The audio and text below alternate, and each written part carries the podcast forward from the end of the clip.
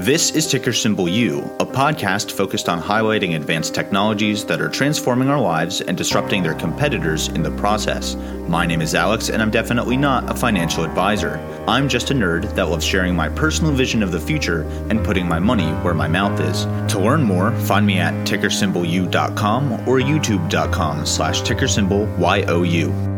Let's start with this.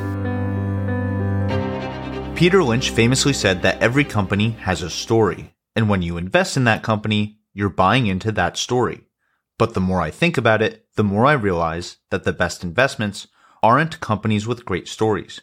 They're the companies that act as platforms for others to tell stories of their own. I'd like to tell you a story about Unity Software, a platform for other companies to tell their stories. But the question I want to answer is, is Unity's story one worth investing in? My name is Alex, and I'll show you by looking at the science behind this stock. It's easy to think of Unity Software as just a video game company and call it a stay-at-home stock, but if you approach it that way, you're really missing the big picture. First, let me give you some context about the gaming industry and where it's headed, and then I'll talk about Unity's place in it.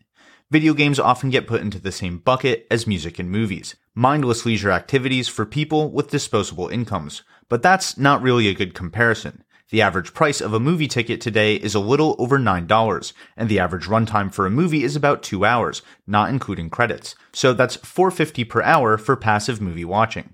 The average price of a digital album today is over eleven dollars, and most albums are under seventy-five minutes long. That's a little less than about nine dollars an hour for passive music listening. The average price of a new video game today is sixty dollars, but video games aren't media that you consume passively. They're media you actively engage with over multiple sessions. Video games take anywhere from twenty to one hundred hours or more to complete, and that's just the main story. Video games often come with replayable content, like competitive online modes or extra unlockable missions for players to play through. So modern video games offer interactive, engaging entertainment for anywhere from three dollars per hour on the high end to fifty cents or less per hour on the low end. By the way, this isn't just some random statistic. Gamers look up reviews and think about the game's cost in dollars per hour as part of their purchasing decision. That's important. And this is why the music and movie industries have largely moved towards streaming as a service, while video games are still enjoying record revenues. Even though plenty of subscription services do exist for video games today, their revenues in twenty twenty-one doubled the revenues of the music and movie industries put together. People still buy video games. This also makes the video game industry very resilient to bad times. As the economy keeps getting worse, people will look to cheaper and cheaper forms of entertainment, and video games provide the best bang for your buck. And this doesn't even scratch the surface of sub-industries that are unique to gaming, like competitive esports or watching people stream their gameplay on YouTube and Twitch T V. You've probably heard that the gaming industry is slowing down, but what's actually happening is it's consolidating and going mobile. Handheld devices like the Nintendo Game Boy and three D S and the PlayStation Vita have lost the battle to smartphones. Mobile gaming is growing at almost a twenty-seven percent compound annual growth rate today. This shift to mobile gaming is actually part of a larger shift to mobile everything. People are spending an average of twenty-five percent more time on mobile devices today than before the pandemic began. More people are doing more work from mobile devices more often, including professions like architecture, design, engineering, product prototyping. The list goes on and on. And if you think the mobile gaming market is growing fast, the augmented and virtual reality markets are expected to grow by forty-six percent per year through twenty twenty-five.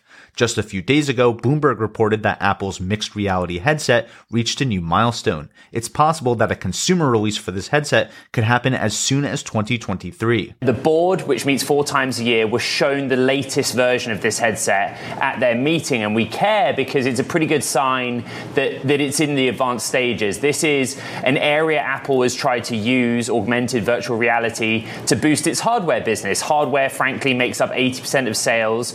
A lot of that dominates by the iPhone, of course, and it's looking to the future about how it can grow the top line through hardware and different types of hardware that would also boost services revenue as well. I don't have a crystal ball, but my guess is that the A R and V R markets will grow faster once Apple starts selling a device for them. And according to long-standing rumors, Apple is also building a standalone augmented reality set of glasses called Apple Glass, which they could release towards the end of the decade, if not sooner. Not to mention that augmented reality technology is already baked into our smartphones and tablets today. These are just some of the tailwinds for Unity Software. The reason they're tailwinds for Unity, but not their competition, is that when they were starting out, they differentiated themselves from Unreal Engine by focusing on Mac games and mobile games. So today, Unreal powers some of the biggest P C and console games out there, while Unity powers some of the most popular mobile games out there. In fact, according to their ten K, which they filed at the end of twenty twenty, over sixty percent of the top one thousand mobile games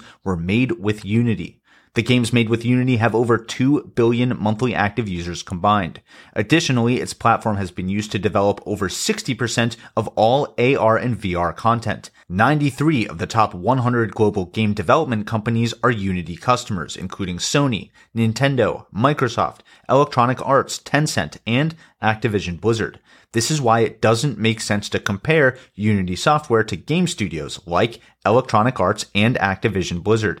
Unity doesn't make the games themselves. Unity is a software platform where other developers can create real-time three D content for any industry. In the past, if you wanted to create a video game, you had to build it from the ground up. That means you had to build the physics engine, which is the software that defines how objects, environments, and players interact. This means that artists and storytellers needed to find people with a completely different skill set, coding, math, and physics, to help them tell their story. That's a huge undertaking, and it comes with a lot of technical challenges and risks. That's the business need that platforms like Unity Software and Unreal Engine are filling today. Now, game developers have a different problem. There are tons of different devices out there, each with their own operating systems and design constraints. There are gaming consoles like Microsoft's Xbox, Sony's PlayStation, and the Nintendo Switch. There are multiple mobile operating systems like Android and iOS, and by the end of the decade, there might be multiple augmented and virtual reality operating systems as well. Apple, Meta Platforms, and so on.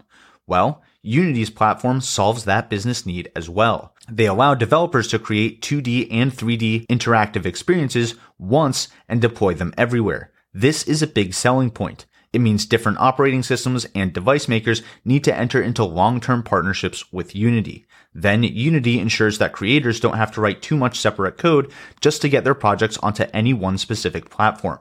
Unity supports everyone from huge studios that make multiplayer games requiring powerful computers all the way down to individual creators who just want to make a simple mobile app. That's why you see so many games offered on both the Apple App Store and the Google Play Store, and why Unity's platform has become an industry-standard content creation tool. Here's how Unity does it.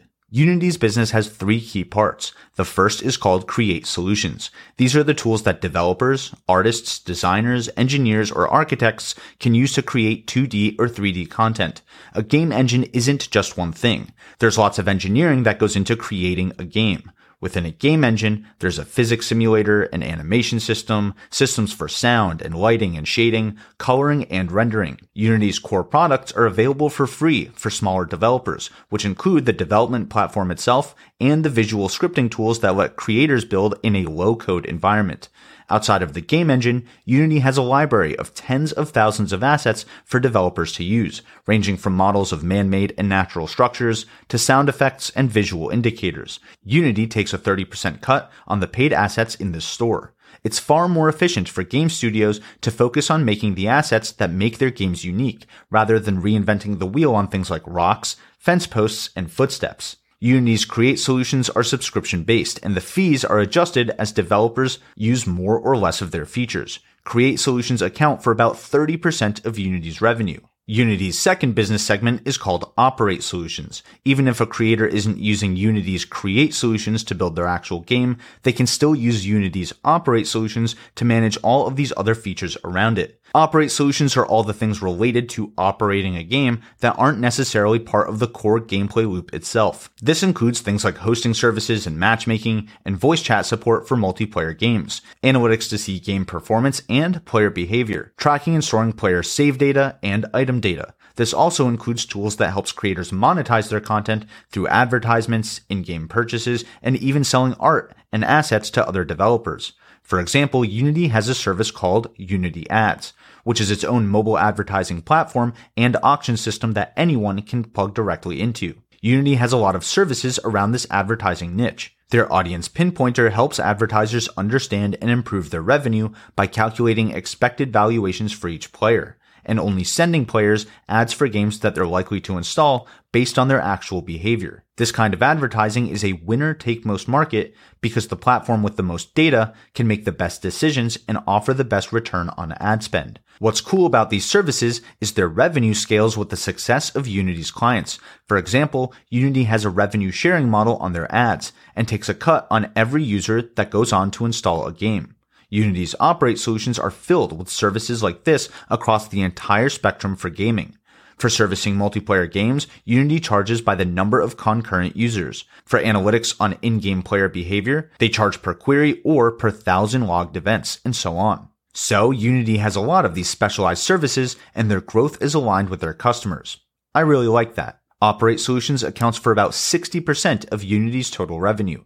That last ten percent of Unity's revenue comes from their third business segment, which are these strategic partnerships. This is sort of a catch-all category that includes those long-term relationships that support this build once, deploy everywhere model that I mentioned earlier.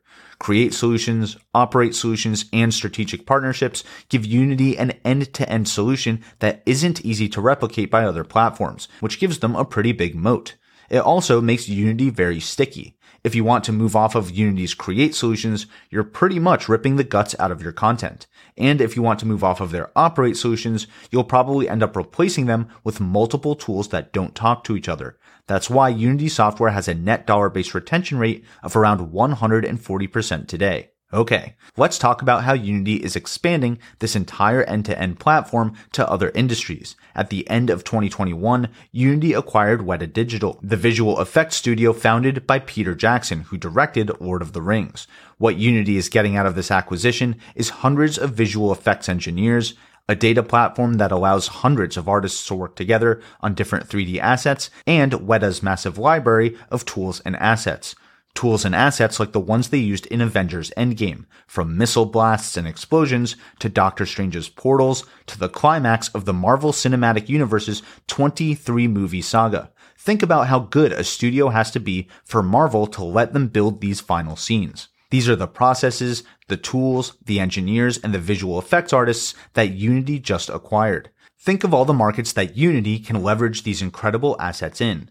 Obviously, they can keep improving their existing platforms for T V and film, but this acquisition will also help Unity build photorealistic, interactive digital twins of buildings and cars. Think about how these tools will help product designers swap out parts and materials, see how different subsystems work together, or even simulate their entire customer experience in a lifelike digital workspace. Think about the real estate applications where you want to place furniture in a home to stage a virtual walkthrough and can rearrange the house in an infinite number of ways with the push of a single button, or even randomize the layout of a house altogether. Think about the medical applications ranging from high-fidelity, interactive three D models of the human body to running training simulations for surgeries that allow doctors to try different approaches and reduce the risks for the real thing. twenty-five percent of Unity's sales come from non-gaming applications today, which is up from ten percent a few years ago.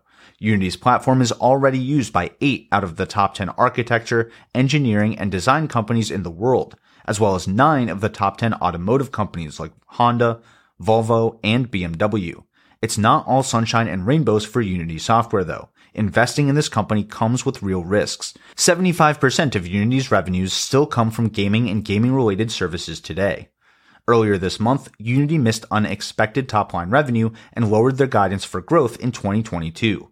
Here's what happened. I think this little case study will give us some big insights into Unity's business. This revenue miss comes from flaws in the advertising data they've been collecting and the Audience Pinpointer tool that I talked about earlier. This tool uses machine learning to match ads and players based on the games they actually download and play. Last year, they took in a lot of bad data, which caused a compounding problem. First, bad data means that the Audience Pinpointer just did a bad job matching ads to players, which means lower returns on ad spend for Unity and their customers. Second, and more importantly, bad data means bad training for the Pinpointer's machine learning models, which means lower performance in the future, even if they start feeding in better data. Now that Unity has identified these data and training issues, they can fix them, and Unity's C E O said that it'll take them a couple quarters to fix. That's as bad as it gets for an unprofitable growth company in this kind of risk-off market, and Unity's stock fell almost forty percent as a result of that guidance. Unity's C E O said that he expects them to grow by twenty-five percent in twenty twenty-two and be profitable by the end of the year. But I think it could be more like quarter one or quarter two of next year. Here's why. Rising interest rates hurt Unity's ability to borrow money and invest in further growth. Over fifty percent of their headcount and almost sixty percent of their revenues are spent on research and development. That means software engineers, which means stock-based compensation. They grew their total headcount by over thirty percent last year, and over the past quarter, thirty percent of their total revenue went to stock-based compensation. The lower the stock price, the more stock you need to issue to compensate engineers, which means more dilution to shareholders. And of course, they issued stock to acquire Weta Digital. So, this is the current story of Unity Software, a company that lets developers create interactive two D and three D media of all kinds, not just video games. Every industry will continue to adopt these services as the world continues to go digital, go mobile, and adopt augmented and virtual reality over the next decade. Today, Unity Software is on the edge of profitability, but their massive end-to-end platform is not without real risks and technical challenges. It takes a lot of smart and expensive engineers and artists to pull this off. These next few quarters will tell if Unity can really keep scaling beyond gaming, or if other more profitable players like Microsoft, Facebook, and Nvidia will spell game over for this stock. Until next time, this is ticker symbol U. My name is Alex, reminding you that the best investment you can make is in you.